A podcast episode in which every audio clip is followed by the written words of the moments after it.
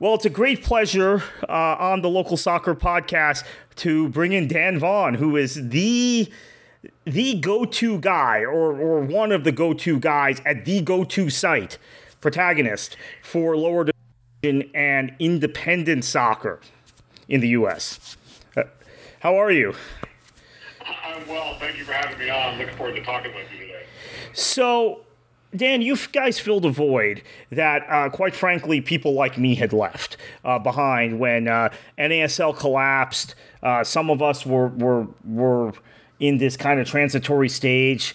We had had when I worked in NASL, we had had a a niche of of maybe three or four different media outlets that covered lower division soccer, specialized in lower division soccer and got worn out by the battles with USSF or got worn out by real life uh, taking hold. And in time, there was no one left covering this stuff regularly, and you were left to writers and websites that. Uh, that you know they do a good job, right? But they cover they cover lower division in in somewhat of a parochial way, patronizing way, I should say, more than parochial, and and, uh, and don't give it the attention and and I don't think understand kind of the issues at the lower division level. So uh, into that void, you guys came a few years ago.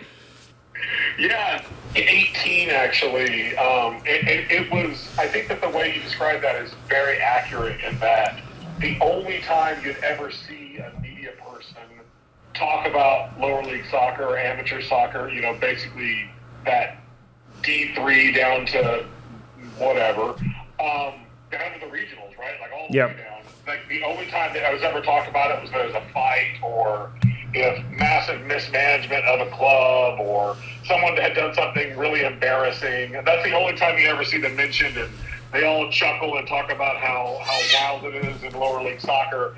And it was it was frustrating to watch because uh, I'll tell you my own background at the time uh, I had I had been running an MLS podcast. Um, I, that was actually my my sort of intro into soccer journalism. I, I ran a, a, a, MLS podcast and talked about uh, MLS, and and I, I just sort of uh, I think it was when the Open Cup was kicking off. I started looking into some of the teams that were coming in from the amateur side. And realized that I kind of liked those teams a lot more and the way they were run and some of the personalities of the people that I was meeting. And I I thought, wow, this is really interesting. I wonder who's covering this. And I couldn't, like you said, at the time that, we started things, I couldn't really find anyone that was talking about lower league soccer consistently or doing it in a constructive way. And while I, I do understand that the challenges that amateur soccer teams and, and lower league soccer teams deal with is different maybe than, than what a, you know, sort of these professional teams that maybe have decades of of running that that that it doesn't make their struggle or, or doesn't make their stories any less interesting. And I thought, wow, there's there's a place here for. Um, it, it, started off first as a website, uh, protagonistsoccer.com. It's still our website, um, and we started there, and then we sort of continued to build. Now we run uh, three to four podcasts a week, um, all focused in lower league soccer, different levels, different different kinds, and that to me is we, we always say that it's lower league soccer, but we try to give it top tier top tier coverage. Like like treat it like treat it with the respect it deserves. And that was the approach that we we took going in, and it's something now. Now we're going towards year four, and it's wild to think that that that we've been doing it that long. it was it wasn't really the. I mean, I guess I didn't have an exit plan, so I, I don't really have an exit plan. But I just come to realize that we've sort of grown into this space in a way that uh, I, I don't think I saw it first. And you're right. When we first came in, um, I think it, the people that I was aware of going in, SocTakes and midfield press, uh, were the two sort of uh, when we entered. Those were the two that we, I was very aware of.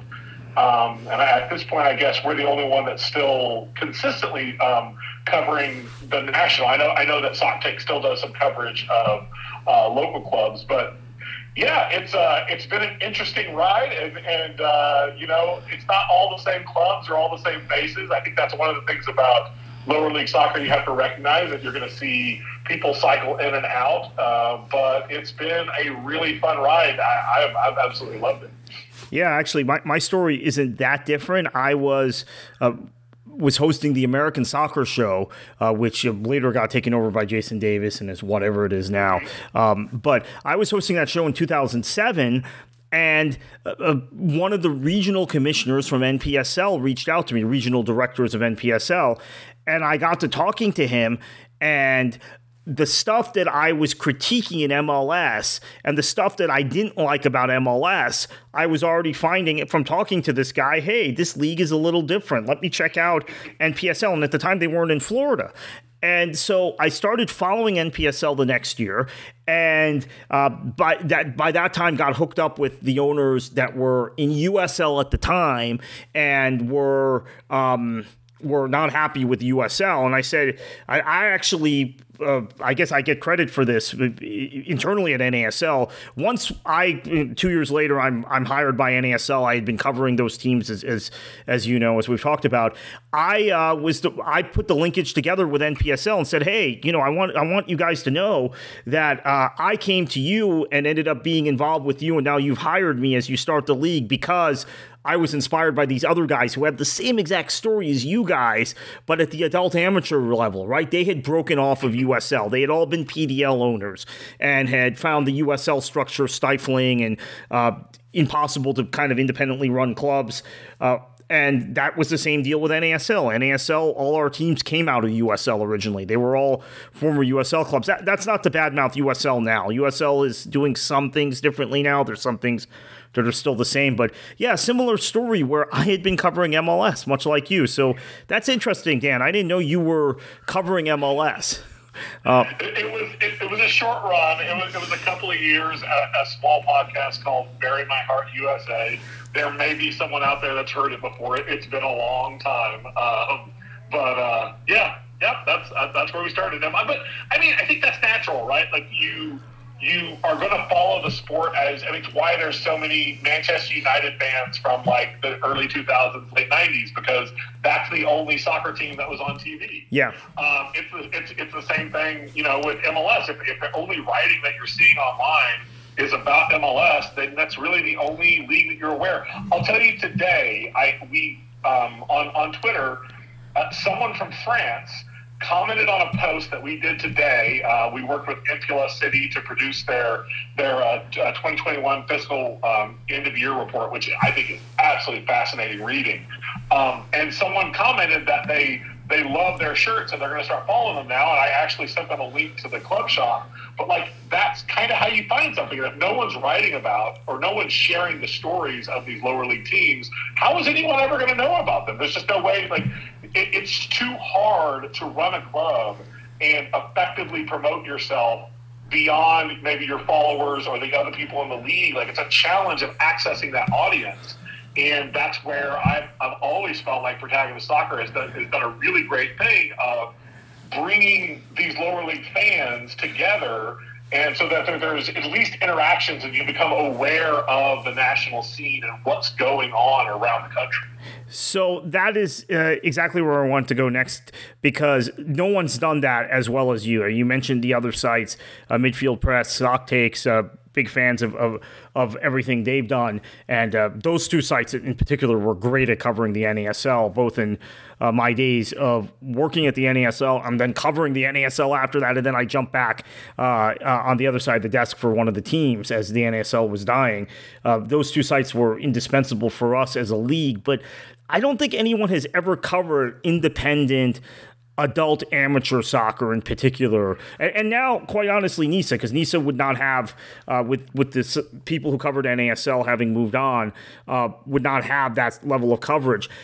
How do you how do you do it? Because there's so many clubs that are just be, be, below the radar that a lot of us wouldn't know about if it wasn't for you guys. Uh, it is a it's, it's a labor of love at times. Um, it's sometimes it's the most frustrating hobby that you can imagine. Um, it's it's a combination of all those things. It's um, I think it comes down to just a, an active desire that that both myself, Joshua Duder, who works with me on the site, um, Liz Schindel, who works with me on the site, and, and several other writers that work with us, um, we have this sort of active desire to know what's going on, like what is happening, who's who's winning these leagues, where are these teams coming from. You know, we run we run a, a regular column on Monday called Under the Lights, and in that column, and, and Josh is responsible, He's done a fantastic job with it. But basically, we reach out to clubs as we discover them and we talk to them about you know how they got started or or what their story is where they play the league that they play in their players sort of collect some information about them. And then we run an article on monday about specific clubs. We've done a 100 and i think over 150 over the last couple of years. And that's a way that, that for us it's a way to access those teams and get their story out there. Um, you know it, it's wonderful to know that we've contributed um, to these lower league teams having followings that you know they wouldn't normally have. Right? If you're a lower league club from from Georgia, you're going to expect to have a following, you know, maybe in your local town, your local city, and maybe maybe in the team, you know, the places where you play. But there are now teams that have followings from all over the place, and and, and you know, to, to get to give credit to them, some of these clubs are really embracing the opportunity, and I think that um, I would say that our work, uh, how we do it, is just pushing ourselves, holding ourselves accountable, um, and and you know, like any website or like any any creative project, and I'm sure you can speak to this as well. There is low times when you're tired, or you've had a rough day, or a rough week, or a rough you know something happens in your personal life, or a pet dies, or or you have you know some sort of crisis you know that you have to deal with um, having a, a group of people with you that believe in the cause of what you're doing and pushing forward. I'll tell you, like I, the team at Protagonist Soccer has been so important. And, and while I may be the figurehead, and, and I'm, I'm lucky to work with incredible people, and I will tell you, without modern technology, you know, if, if, if we were trying to do Protagonist Soccer, you know, in the early 90s, I don't think it would exist the way it does because social media is key to what we do. And it's also how most of the people that we work together with have connected. And so, like, I'm based out of El Paso, Texas, but Josh is based out of, out of well, he lives outside of Portland, Oregon. Um, Liz lives in California. Um, we've got another guy in Southern California. We've got uh, guys in New Jersey. We've got a guy in, in Maryland. And, like, that doesn't happen without you know sort of the the internet, um, you know Slack Slack messages, um, Twitter DMs. You know, like those things can't happen without that that technology, and we use that and leverage that in our communication with teams and leagues. And sort of constantly looking for opportunities to tell the stories of lower league soccer. It's it's. I think if we didn't really believe that it was important, we probably wouldn't do it or have done it as long as we've done it. Um, and I think that when you believe that it's it's it's a necessary thing and it's an important thing, then you motivate yourself and you keep yourself going the adult amateur space is so convoluted and confusing uh, to, to people uh, who, especially people who aren't familiar with it, right? And I think that fa- fans of MLS, when you explain to them how many teams are independently run or local teams, because a lot of MLS fans say, well, I'm just supporting my local team. And, and I'll say, well, there's actually a team playing 10 minutes from you, not, you don't have to drive 45 minutes uh, to some big shiny stadium. What is so much of what you do is educational. I feel for um, for the broader soccer audience. Uh, talk a little bit about that, Dan, because I think it's uh, it, it's really important for f- people who are not fans of adult amateur soccer or not fans of NISA and, and Division Three, uh, Division Three outside of USL, to uh, to learn about it. I think I think you're exactly right, and it's not. Uh, I think that the same way that I discovered amateur soccer in the United States, lower league soccer, was through the Open Cup and getting curious about the teams that I was seeing that I had never heard of from MLS. These teams were playing. Like, who are these teams? Where are they coming from? Who are they? Um, and so, sort of researching that, and that's how I found out. And I think you're exactly right, right? I think that part of the task of any lower league soccer journalist is is exposing clubs to people that have never never seen, never heard of these clubs. And I think that's the importance of doing what we do with a lot of professionalism is that you want people to be interested in what you're writing about and you want them to feel to feel compelled to read about a club that they've never heard of, that played in a league that they've never heard of, that has nothing to do with their local scene, but sort of allow them to. We all love the sport of soccer. We enjoy it. And surely we can understand why an amateur player or, or a future professional player, pre-professional to quote the USL, um, a, a pre-professional player, why they might involve themselves in amateur soccer. Uh, because all of us have got involved in a pickup game or um, or have you know watched a high school match or or or seen uh, people playing at, at a park. Like those things are natural. We understand it because the sport is fun, and we follow the sport part because it's fun and we naturally follow the, I think the, the highest level because that's what's the easiest and most accessible. But as outlets like like Protagonist Soccer and there have been others too, um, tell the story and expose these lower leagues. I think that that same desire, that same interest, that same motivation is there, and it's just a matter of finding, like you put it. There's a club playing ten minutes from where you live. There are leagues that are that are all over this country, from the lowest regionals up to the biggest nationals. They're all over the country, and it's going on. It's vital, and all of those leagues are absolutely vital to professional soccer. Now, professional soccer may pretend otherwise, but the reality is is that those players that, that fill those teams that come from domestic, you know, domestic sources, all of those players typically played in amateur leagues to practice, to learn, to develop their skills, develop their talent. I mean, I, I often think about, you know, the NPSL when they named their, their top 10 players and Chris Wondolowski, who everyone knows from his time in MLS but and from the national team. But Chris Wondolowski played in the NPSL and was amazing in the NPSL, by the way. Um, and it, it's those kind of stories that people, I think, that that lower leagues and, and lower league clubs should be focusing on telling. Like they, that that I think, and I will tell you, as we sort of do our jobs, which is writing about them and, and talking about them on podcasts and sharing the stories, so often those clubs need to participate in that work as well and yes. see value in that. Um, I can't tell you how challenging it is to reach out to a team and find out that they don't have a Twitter account or don't have an active email address where I can contact someone, or don't have a website. I mean, it's amazing to discover that that in an era where you can do all of those things for almost free, um, almost free, you can do those things, and yet there's still teams and clubs not doing that. It's shocking.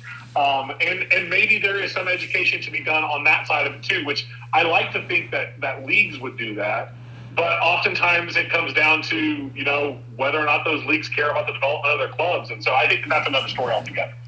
yeah. So, uh, Dan, where can people find Protagonist uh, online, the podcast, and uh, the website? Okay, so I think that I, I, always direct people to our Twitter because we put everything out on Twitter. I run our Twitter, so it's always active, it's always on. You can ask my wife; she tells me to get off my phone all the time. Our, our, Twitter account is Protagonist USA. You say, Dan, why not Protagonist Soccer? That's because Twitter doesn't allow that many characters. So Protagonist USA is our, our Twitter handle. Um, and our website is protagonistsoccer.com. And I will tell you um, to also check out our podcast. You can find them almost anywhere where you're getting podcasts. Protagonist Podcast is where you'll find us. And uh, there's a whole host of lower league soccer um, podcasts that we do uh, out every single week. You'll find new content from us. So uh, yeah, we're everywhere. Fantastic. Thank you.